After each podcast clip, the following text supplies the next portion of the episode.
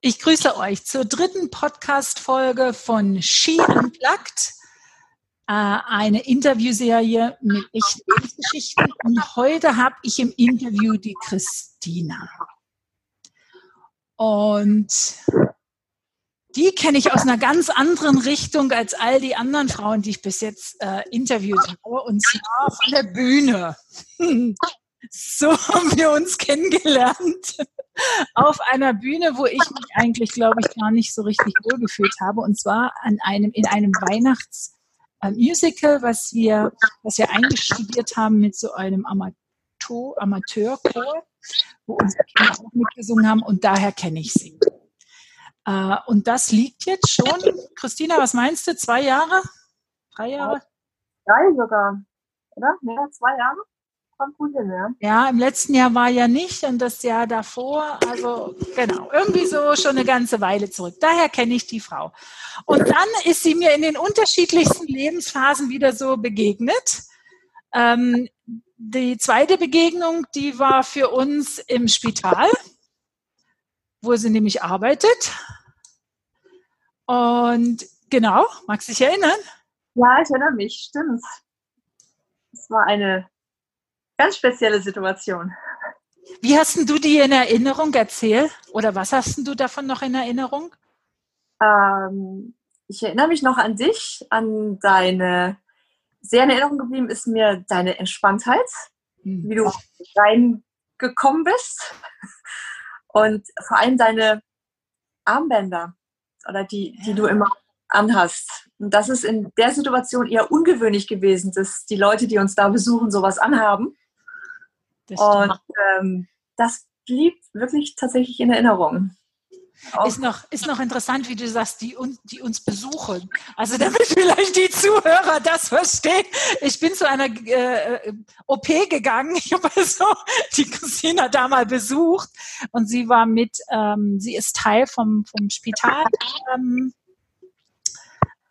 die da arbeiten, und hat da eine ganz wichtige Rolle, und das ist vielleicht auch so ein Aspekt, den wir uns angucken wollen. Aber das war so unsere zweite Begegnung, und dann, ich glaube, so die dritte ist eins deiner großen Hobbys, und zwar die Fotografie. Richtig, genau. Ich brauchte Fotos, und da hast du gesagt, ja, das kann ich machen. Sag mal, wie bist du zur Fotografie gekommen? Weil das ist also Spitalalltag und du hast einen ganz speziellen Beruf. Wie heißt der nochmal? Der Beruf, es gibt dafür in dem Sinne keine Berufsbezeichnung. Oder was machst du? IOM, intraoperatives Monitoring, also eine während der OP eine Überwachung von Nerven. Genau. Und wie kommt man von sowas auf Fotografin? Nein, ich bin ja keine Fotografin professionell. Das ist wirklich Freizeit und Hobby. Mhm. Und ich habe mich tatsächlich seit frühester Kindheit gern kreativ betätigt. Das fing im Kindergarten an mit Malen, Basteln, Co. Hat sich dann kam eben die Schule und der Beruf, der natürlich dann extrem zum Kontrast steht dazu. Mhm. Und dazu brauche ich irgendwie so einen Gegenpart. So steril ja die Umgebung bei uns auf der Arbeit ist. Und so minimalistisch und so blau-weiß. Und so gern habe ich es dann in der Freizeit als Kontrastprogramm kreativ, farbig, bunt, unterschiedlich. Und habe gesagt, das macht Spaß. Gerade mit den digitalen, sich kreativ auszutoben. Und ich bin was genau macht daran Spaß? Weil du könntest ja auch sagen, ich male oder ich mache Musik, so wie du singst ja auch gerne. Aber was ist gerade an der Fotografie, wo du sagst, das ist es für mich? Weil es ist günstiger geworden ist und du kannst dich halt wirklich kreativ unheimlich austoben. Und es bietet eine wahnsinnig große Palette. Du kannst Menschen fotografieren. So haben wir uns kennengelernt. Da hast du nochmal, da lerne ich immer noch dazu, du hast einen anderen Blickwinkel auf einmal auf die Leute. Du lernst sie anders kennen, aus einer anderen Perspektive tatsächlich auch. Was ich gern mag, ist auch die Makrofotografie, was ich demnächst gern aufbauen will. Weil es mit 2 Kindern, Beruf, Mann, Job, die Möglichkeit gibt, im kleinsten Umfeld sich kreativ auszutoben. Landschaftsfotografie ist toll, braucht aber viel Zeit, schiebe ich gern auf die lange Bank. Es geht im Moment nicht im Alltag zu integrieren. Aber von daher, du kannst dich unterschiedlich vielfältig austoben und bist nicht festgelegt auf irgendwas. Ja. Das mag ich ja. Ich finde es spannend, wenn du sagst, gerade bei der Porträtfotografie die Menschen aus einer anderen Perspektive wahrzunehmen. Und das, da ist eine Resonanz bei mir, weil ich habe ja lange sehr, sehr gerne fotografiert. Also ich fotografiere immer noch sehr gerne, aber habe halt nie den Sprung in die Digitalfotografie geschafft. Habe also immer gern fotografiert, wurde aber nie gerne fotografiert. Also Perspektive, ne? Hinter der Kamera ja, aber ja nicht davor. Wenn ich mir überlege, gerade bei der Fotografie, und das habe ich so genossen, als du uns fotografiert hast, du hast uns, oder mich mindestens, es mir leicht gemacht. Weißt du hast so eine Atmosphäre geschaffen, wo ich sagen konnte, ich bin ich. Wie machst du das? Die ehrliche Antwort lautet intuitiv. Ich habe da kein Profiwissen, kein nichts. Ich habe so ein paar Kleinigkeiten. Bei dir war es zugegebenermaßen einfach. Wir haben dich und deine Lieben fotografiert in einem familiären Umfeld. Mhm. Und das macht es insofern einfach. Die Leute sind da tatsächlich auch entspannter. Mhm. Ansonsten mag ich es persönlich ganz gerne, wenn ich mit den Leuten dann anfange zu reden. Viele sind dann so fokussiert drauf, wie soll ich mich stellen? Rechts, links, Kinn hoch, Kinn runter. Wie sehe ich gut aus? Und dabei verspannen sie. Und dann gehen die Gesichtszüge zu. Und das finde ich schade, weil ich sage, ich kenne ja die Leute meistens so. Mhm. Natürlich. Und den Blickwinkel versuche ich mir zu bewahren. Also ich will nicht irgendwas Gestelltes oder was Fokussiertes oder was so perfekt aussieht. Dafür gibt es die Leute, die das professionell machen. Naja, aber das ist halt gerade das Spannende, weil ich kenne das auch aus ganz anderen Bereichen, weißt du, wo mein Gegenüber versucht, perfekt zu wirken. Weißt du, so dieses Hochglanz. Also du kannst es zwar auf die Fotografie nehmen, aber du kannst es ja auf ganz viele Bereiche sagen. Weißt du, es ist halt alles immer so perfekt. Und auch auf Instagram, die Fotos sind ja immer alle ganz super und durch 1000 Filter gelaufen. Und das, wonach du aber suchst, ist das Echte. Das, wie der Mensch ist, also in Anführungszeichen ungeschminkt und einfach vielleicht mit den ganzen Ecken und den Narben und Kanten, die wir alle mit uns rumtragen. Genau, das ist das, was ich versuche rauszufinden oder was ich versuche rauszuholen. Mhm. Und mir kommt es nicht auf die schönen Feinheiten an. Die kann man zur Not, das kannst du alles retuschieren. Also da ist ja alles offen. Aber ich suche das Natürliche, das Persönliche, das Besondere im Alltag oder das Besondere in der Kern von der Person, das Wesen von der Person. Und das ist ganz schön, das ist ganz schön. Mag ich. Und ich glaube auch, wir beide kennen uns so aus den Situationen, man trifft sich mal kurz für einen Kaffee und dann ist es irgendwie 4 Stunden später. Ja. Waren das nur 4 Stunden? Ich glaube, das war länger beim allerersten Mal. Ja, also das erste Mal, ich weiß nicht mehr nachts, um welche Uhrzeit du dann. Aber so dieses, ich glaube, da kommt das wieder, dieses Natürliche, dieses nicht Gekünstelte, dieses einfach so sein, wie du bist. Und ich merke, ich darf dann in dem Moment so sein, wie ich bin. Und ich glaube, das ist mittlerweile sehr selten und eine Rarität geworden. Empfindest du das auch so oder siehst du das ganz anders? Nee, stimme ich dir durchaus zu, weil ich finde, in der heutigen Zeit bist du so, was ist denn heutzutage normal? Heutzutage ist normal das Besondere. Mhm. Ne? Auf Instagram muss es das Besondere sein, damit du rausstichst aus der Menge. Es muss die besondere Information sein, die den Weg in die Schlagzeile findet. Es muss das muss alles gepusht, kaschiert, so ein bisschen. Und inzwischen finde ich schon fast, dass das Normale ist was Seltenes geworden.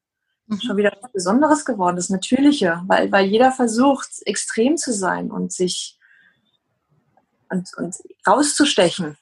Mhm. Von daher ist so eigentlich wieder der Weg zurück auf den Kern reduziert. Was macht mich aus? Was macht das Wesen aus? Schon fast wieder gut selbst. Und ich glaube halt, das ist auch meine Intention gewesen für diese Interviews, im Kern sind wir halt alle besonders.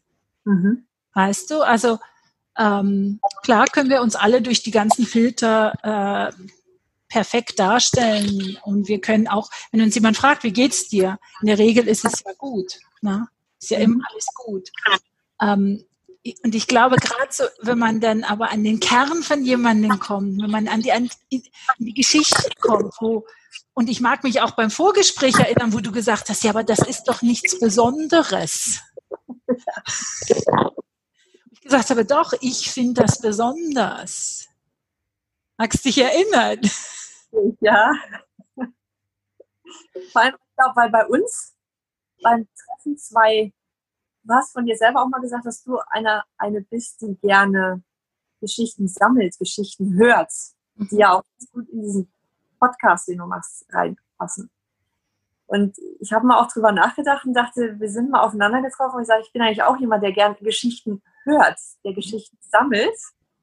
Und bin bei dir manchmal so ein bisschen, wo ich dachte, du drehst es dann gerne um, versuchst von mir was zu erfahren und ich versuche das dann bei dir und ich sage, eigentlich wollte ich heute über sie was hören.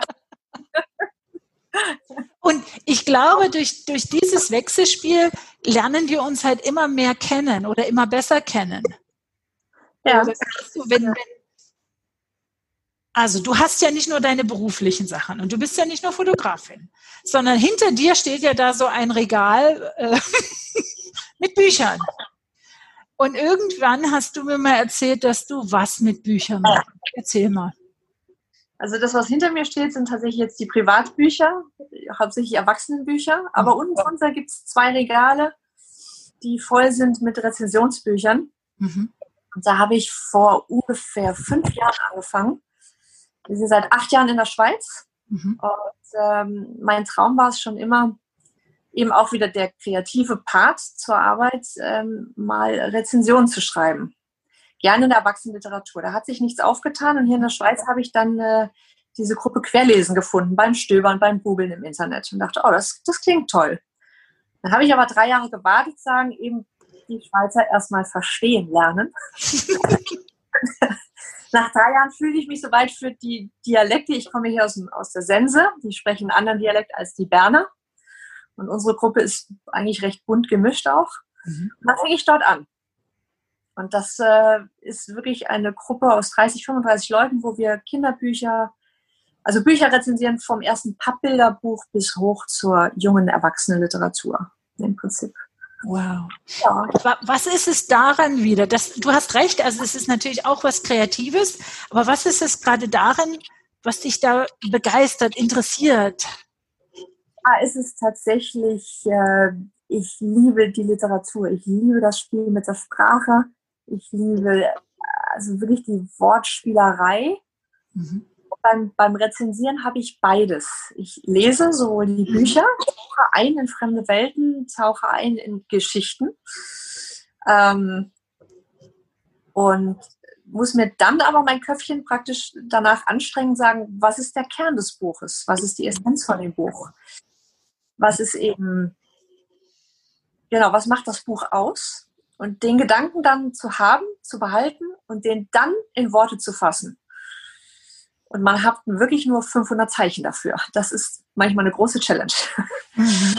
Aber das macht es eben spannend zu sagen, die Sätze so zu fokussieren, dass ich das drin haben will, alles, was ich drin haben will, ohne den Rahmen zu sprengen.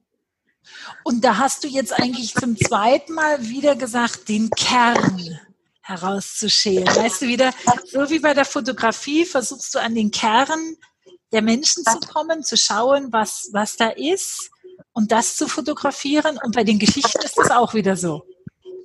Genau, absolut. Also ich versuche natürlich, was der Autor mitteilen möchte, zu erfassen, aber auch das, was das Buch mit mir macht.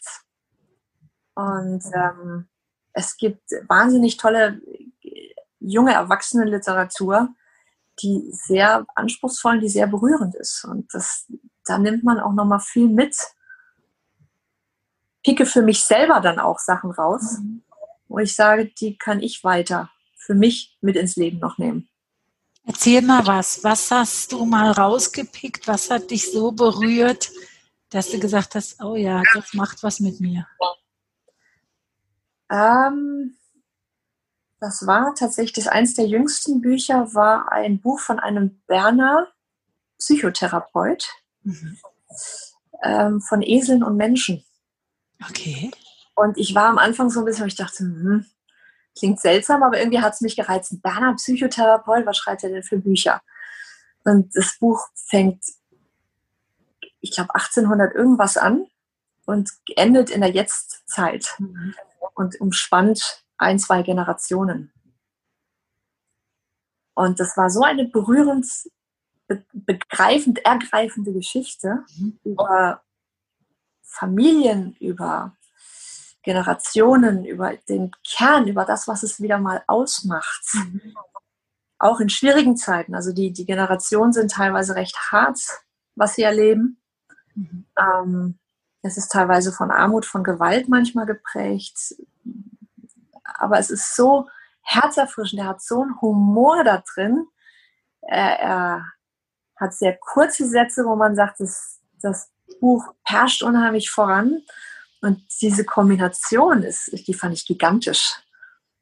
Und ich bin noch gar nicht bei der Weisheit letzter Schluss, was ich da komplett mitnehme. Aber es hat mich unheimlich berührt, das Buch. Und es ist ein ganz, ganz großartiges Buch. Ich glaube, den Link werden wir dann unter dem Podcast, werde ich den Link mit reinnehmen. Aber vielleicht die eine oder der andere möchte das dann halt auch mal lesen oder verschenken. Ich kann es nur empfehlen. Es ist wirklich ein tolles Buch, was sich auch eignet zum Verschenken, durchaus. Finde ich schön. Du hast mir, wenn wir gerade so bei Schriftstellern sind, hast du mir ja das Kästner-Zitat gegeben. Die meisten Menschen legen ihre Kindheit ab wie einen alten Hut. Sie vergessen sie wie eine Telefonnummer, die nicht mehr gilt. Früher waren sie Kinder, dann wurden sie Erwachsener. Aber was sind sie nun? Das finde ich ein ganz schönes Zitat. Und das eigentliche Zitat, auf das Kästner oft reduziert wird, ist tatsächlich dieses: Nur wer erwachsen wird und ein Kind bleibt, ist ein Mensch. Das wird oft vergessen. Und das war für mich, seit ich so Richtung Erwachsen gegangen bin. Man muss sich ja immer wiederfinden im Leben, immer wieder die Weichen neu stellen. Und mein Ziel war es immer zu sagen, klar, erwachsen muss ich werden. Das Kind geht auch irgendwann, bei vielen dünkt es mich, verliert sich's, und ich wollte es immer behalten. Und zu sagen, und das fand ich Kästner eben so schön, der eben sagt, man muss natürlich erwachsen werden, man muss die Vernunft irgendwo walten lassen im Erwachsenenleben. Aber was für mich wichtig war, sagt, diese Begeisterungsfähigkeit, die Kinder haben, Kinder so ungefiltert und im Kern ausmacht, sich das mit rüber zu retten in die Erwachsenenzeit, dass man sich diese Freude, um das klassische Beispiel mal zu bemühen, nicht immer nur an der Rose sich erfreut, sondern einfach am Gänseblümchen, was ganz, ganz unscheinbar eigentlich nebendran am Wegesrand steht, aber auch so herzerfrischend sein kann. Und dass man sich diesen unverstellten Blick, diesen ungefilterten Blick aufs Leben bewahrt, so wie viele Kinder das eben machen, eigentlich, finde ich. Wie hast du das geschafft? Weil ich glaube, dass der Wunsch, den haben viele Erwachsene, dieses kindliche Gemüt oder diese Herzoffenheit zu bewahren, das Gänseblümchen halt zu sehen und nicht nur die Rose. Ich glaube nicht, dass es so vielen gelingt. Wie ist es dir gelungen, das für dich zu bewahren, oder hast du es zwischendurch verloren und wie hast du es dann wieder gewonnen?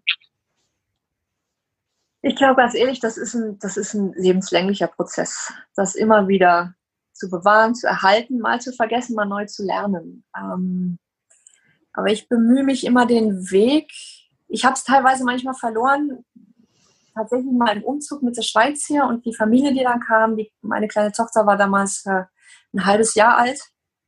Und sich dann hier in einem fremden Land zurechtzufinden mit allem drum und dran und 2 kleinen Kindern. Mhm. Das lief oft auf ein Funktionieren hinaus einfach nur, auf eine Alltagsbewältigung. Dann kam der Job dazu, der neu war, komplett auch was anderes als das, was ich vorher gemacht habe. Da geht es manchmal verloren, weil man zu sehr funktionieren muss. Aber in dem Moment, wo wieder Luft ist, wo ein Stück Innehalten ist, wo ein Stück Langeweile auch aufkommt, dann fokussiert sich mein Blick recht schnell wieder in das Wesentliche. Und dann versuche ich auch zu reflektieren, was ist mein Wesentliches. Manchmal dauert es länger, wo ich mich daran erinnern muss, was macht es aus. Mhm. Aber auch den Blick immer wieder nach innen zu richten und zu sagen, was ist mir wirklich wichtig. Das kommt mir persönlich oft dann nur an der Langeweile, wenn auf einmal alles so runtergefahren wird. Und von daher war jetzt auch, je nachdem wie aktuell du es halten möchtest, die Corona-Krise als riesige Chance für mich auch. Oder ich bin auch sehr optimistisch, ich versuche immer was Gutes, egal welche Situation, abzugewinnen. Das ist auch so was, wo ich sage, das ist eher das Kind in mir, trotz allem Schlechten das Positive zu sehen. Und die Corona-Krise gab mir jetzt auch die Chance, alles runterzufahren. Mhm. Die Zeit zu haben, mich in den Garten zu setzen und zu sagen, zu lesen oder einfach nur in die Blätter zu gucken und zu sagen, die Gedanken ein bisschen laufen zu lassen und dann wieder kommen, was ist wirklich wichtig. Wichtig ist nicht die Hetzerei, das Funktionieren, das Bewältigen vom Alltag, das gehört alles dazu. Aber wichtig ist, finde ich, zur Ruhe zu kommen, leere Löcher zu schaffen, die eben wieder Raum geben dann für Kreatives und sich auch selber zu spüren und selber zu sagen, wo stehe ich jetzt? Stehe ich da, wo ich denke, dass ich stehen wollte oder sollte? Oder will ich gerade vielleicht ganz woanders hin? Gab es denn in deinem Leben eine Situation, wo du das reflektiert hast, wo du das überlegt hast und dann gesagt hast, ich stehe aber nicht da, wo ich hin will? Ich bin jemand tatsächlich, ich bin gar nicht so zielgerichtet, auch wenn das manchmal täuscht, wenn man mich kennt, aber das einfach läuft es, weil ich mich treiben lasse, weil ich offen bin für Neues, weil ich immer mal gern auch über den Tellerrand hinausschaue, aus der Komfortzone rausgehe, wie jetzt mit dem Interview mit dir, dran, hinter der Kamera, hinter den Büchern, sich immer wieder auf Neues einzulassen. Von daher ist das ein ewig währender Prozess. Mhm. Also ich habe nicht das Ziel zu sagen, mit 70, mit 60 muss ich da und da stehen. Mhm. Man hat so einen Wunsch, der sagt, ja, mit 70 möchte ich so gesund sein, dass ich auf der Gartenbank neben meinem Partner sitze und noch die Runde um Schwarzsee drehen kann. Mhm. Also das ist so ein kleiner Wunsch. Ob der sich dann realisieren lässt oder nicht, und das ist ja nichts, was ich wirklich in dem Sinne beeinflussen kann. Mhm. Ich nehme es so, wie es dann kommt. Und wenn der Wunsch dann nicht ist, dann ist es vielleicht mit dem Rollstuhl drumherum fahren. Oder dann ist es vielleicht, wenn es nicht sein sollte, dann ist es, weiß ich nicht, im Altersheim Bücher lesen, wenn das noch. Also irgendwas wird sich immer wieder finden. Mhm. Und das ist das, wo ich sage, das möchte ich mir erhalten. Immer in jeder Lebensposition, in jeder Lebenslage.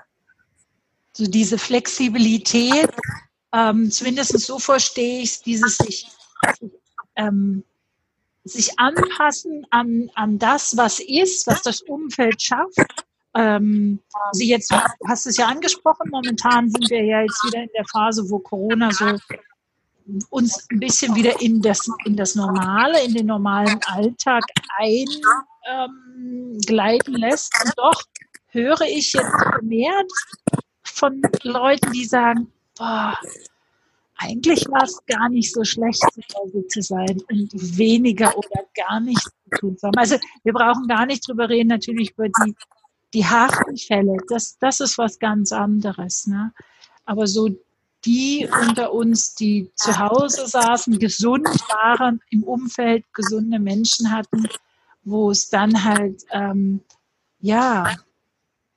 die Leere, so wie du es auch beschrieben hast, die Leere, die Zeit zu genießen, einfach den Blick in den Blättern laufen zu lassen und dadurch vielleicht auch wieder das Gänseblümchen zu sehen. Es gab mal, was mich jetzt gerade daran erinnert, ich hatte mal tatsächlich überlegt, Germanistik zu studieren. Und da war ich in einem Gastseminar. Ja. Und das ist eine Übung, die werde ich nie vergessen. Und das versuche ich mir eben heute in dem Alltag immer mal wieder einzubauen. Es gab diese Übung in einem Kurs, die Germanistikstudenten sollten an die Wand schauen. Diese Wand war nicht frisch gestrichen. Also da gab es Risse drin, da gab es Dellen drin, da gab es Flecken dran. Man sollte sich was raussuchen und dann eine, ich glaube, zweiseitige Geschichte drüber schreiben. Oh, wow. Und ich war da als Gaststudent drin, einfach mal zum Schnuppern und werde nie vergessen sagen, ich hatte einen langen Riss vor mir und dachte, was machst du damit? Und dachte, irgendwann flossen die Gedanken. Dann war es ein Fluss. Und aus dem Fluss entstand eine Geschichte, die ich ehrlich gesagt nicht mehr weiß. Aber das ist so positiv in Erinnerung geblieben, zu sagen, wenn du sagst, du sitzt vor einem Busch mit Blättern, weil gerade nichts anderes geht. Mhm. Und sagen, auch in diesem Busch voller Blätter ist, auch mancher sieht es vielleicht nur, naja, das ist ein Busch, der ist halt grün, ne? Aber es tun sich Formen auf. Nicht jedes Blatt sieht gleich aus. Das eine ist noch eingerollt, das eine ist schon ausgeblättert, bei dem einen ist vielleicht ein bisschen was Braunes schon dran, das andere ist gerade frisches Grün, das andere ist schon dunkleres Grün. Also es gibt diese Varianten. Und daraus entspringt dann wieder was auch immer. Also daraus entstehen neue Ideen, neue Gedanken, neue Kreativität. Und das leitet dich dann vielleicht irgendwo hin, wo du eben sagst, naja, vielleicht dachte ich da vor 20 Jahren noch gar nicht dran, dass ich das mal so probieren würde. Was würdest du denn, ich glaube, du kannst das besonders gut.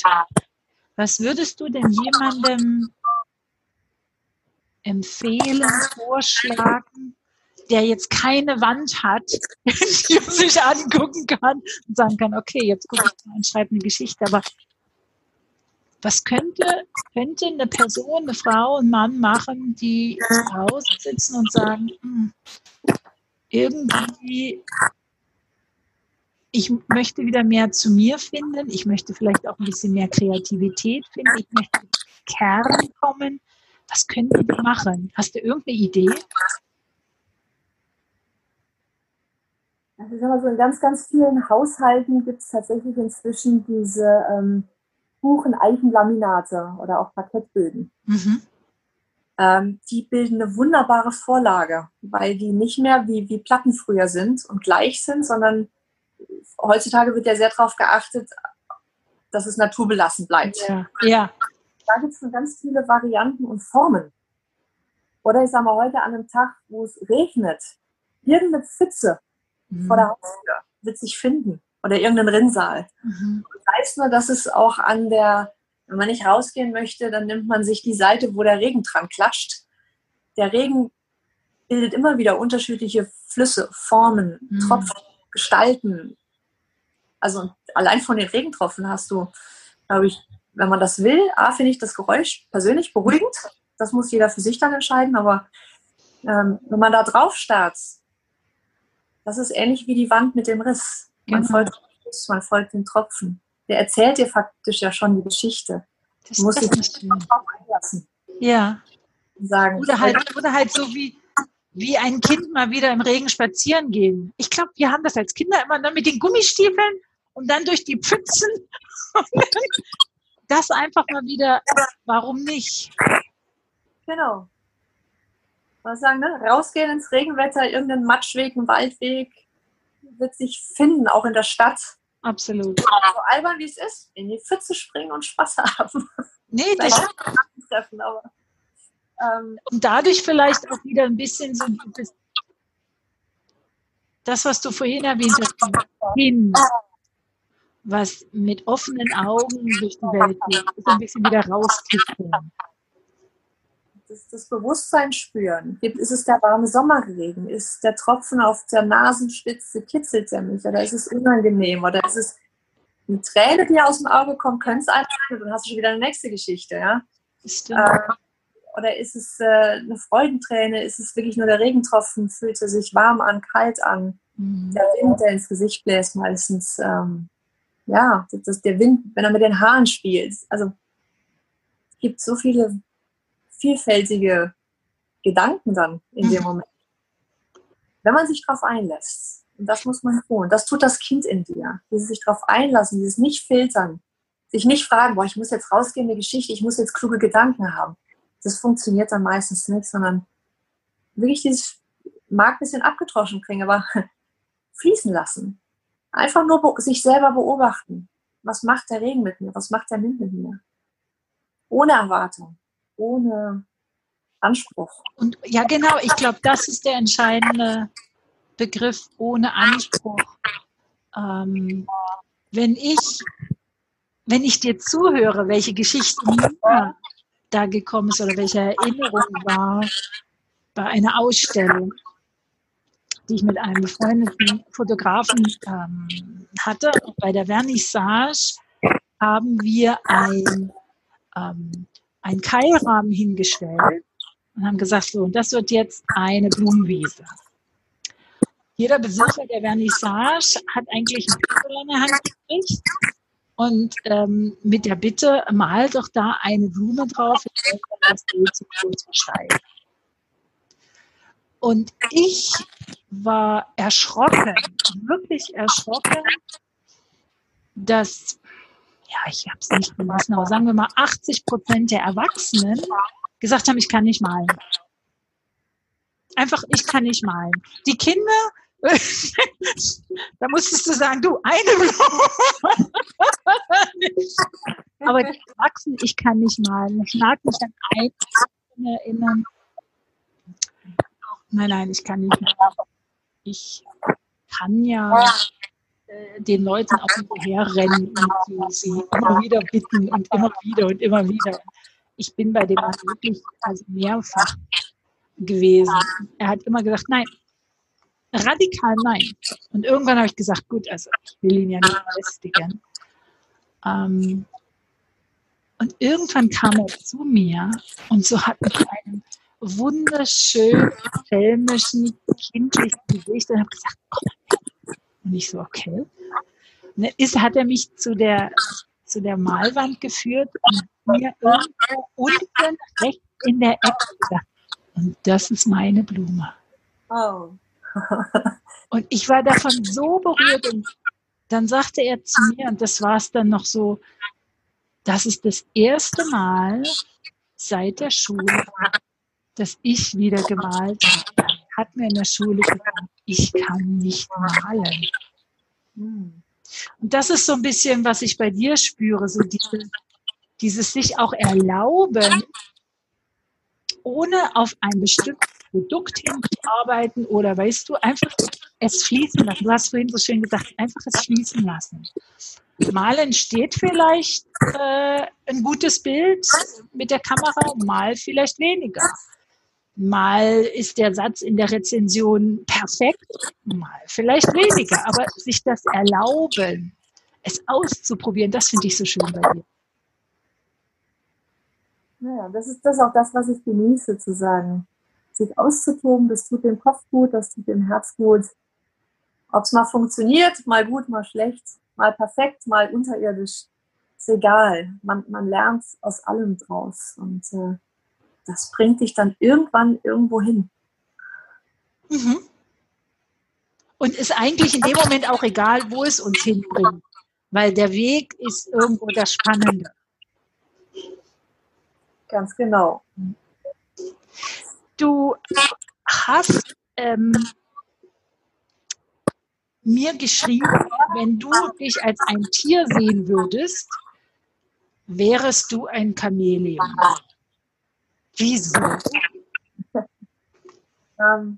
Ich mag die Chamäleons, ohne mich allzu gut damit auszukennen, aber ich finde es ein faszinierendes Tier. Es ist, ich meine, jeder von uns kennt ein Chamäleon und denkt, naja, die sitzen da so langweilig in der Ecke rum und wechseln ab und zu mal die Farbe. Aber ansonsten sind die relativ bewegungslos in ihrem Baum oder auf ihrem Ast.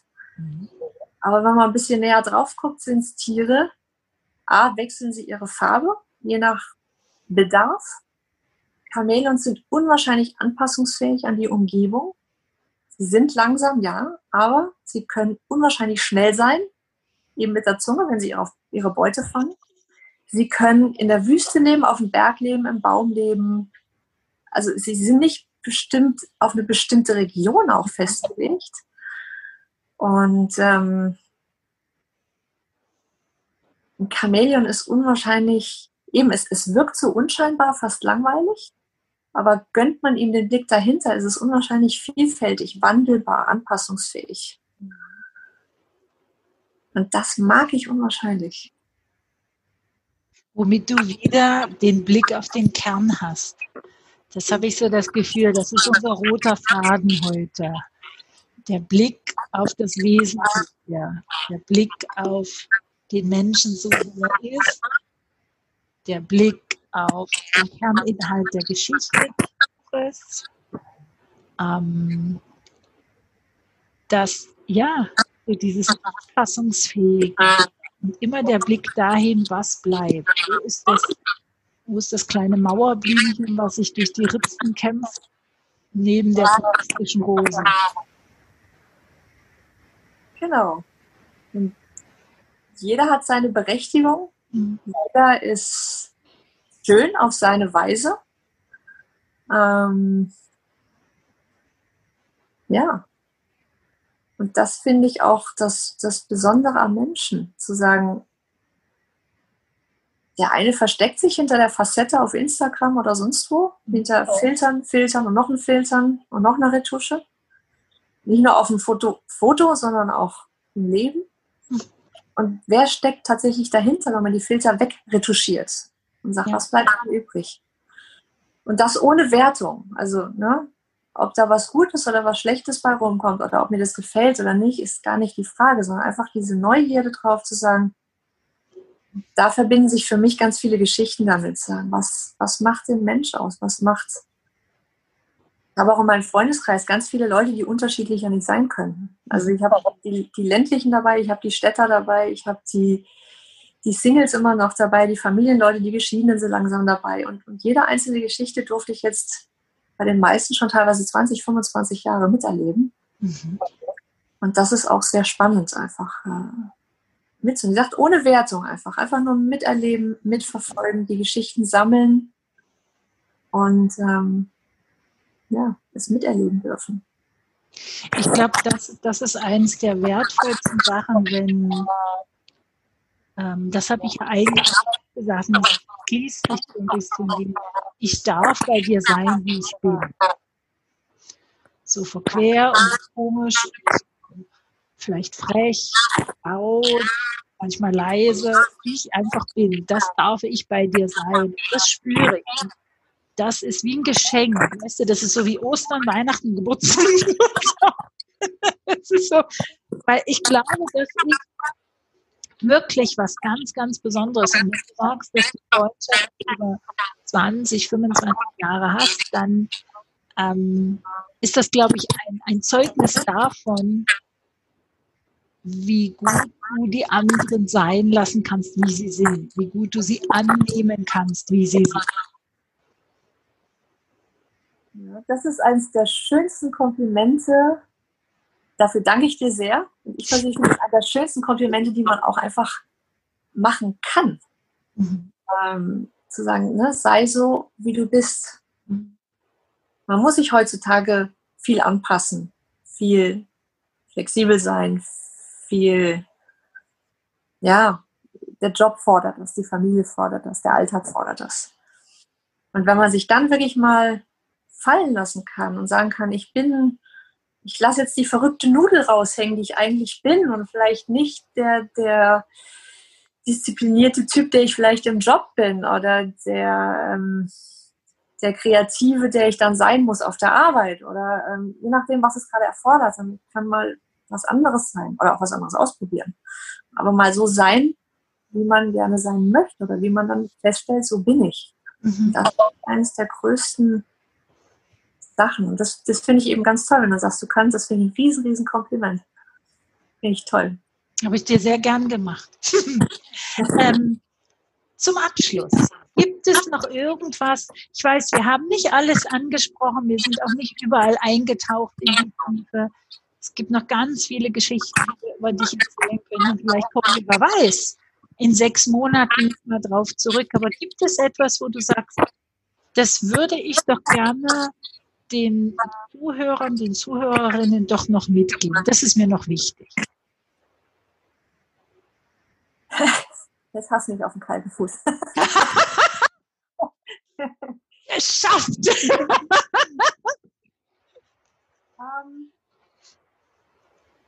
Ich tue mir tatsächlich immer sehr schwer mit Ratschlägen und das ist ja fast ein Ratschlag für andere. Aber was sagst du zum Beispiel zu deinen Kindern? Da weißt du, du hast ja auch so zwei daheim. Was sagst du zu denen? Das ist immer situationsabhängig. Ich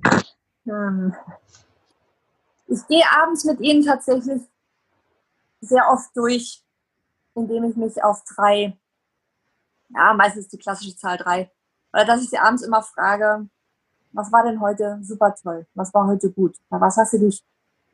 Na, wenn dann kommt, heute war gar nichts gut.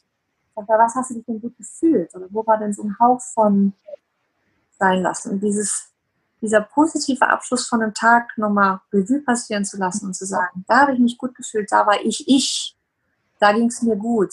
Und das ist, glaube ich, was eben im Erwachsenenalter manchmal oft verloren geht, weil man so viel funktionieren muss, dass man sich das durchaus nochmal reflektiert und sagt, was war denn heute gut?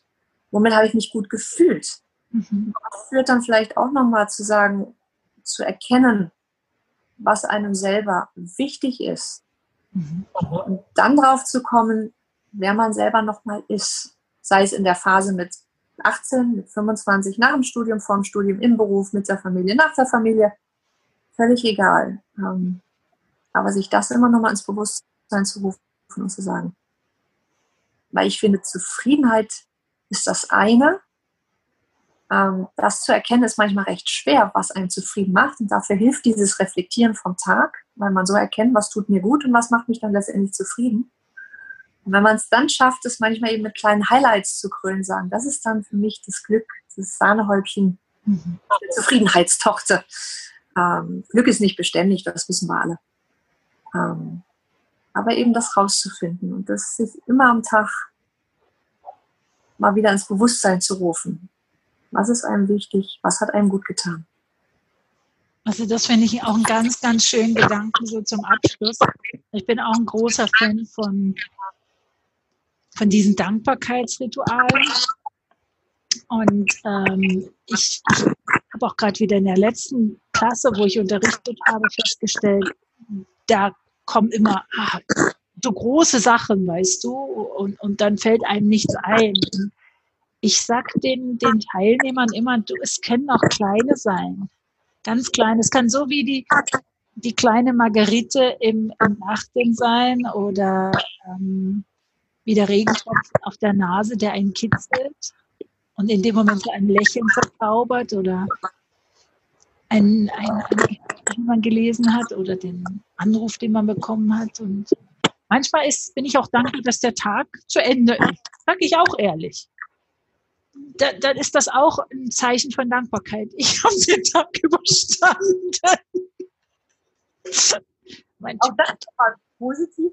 Ja. Man sagt so, der Tag ist blöd gelaufen, ja. Aber jetzt ist er rum. Genau.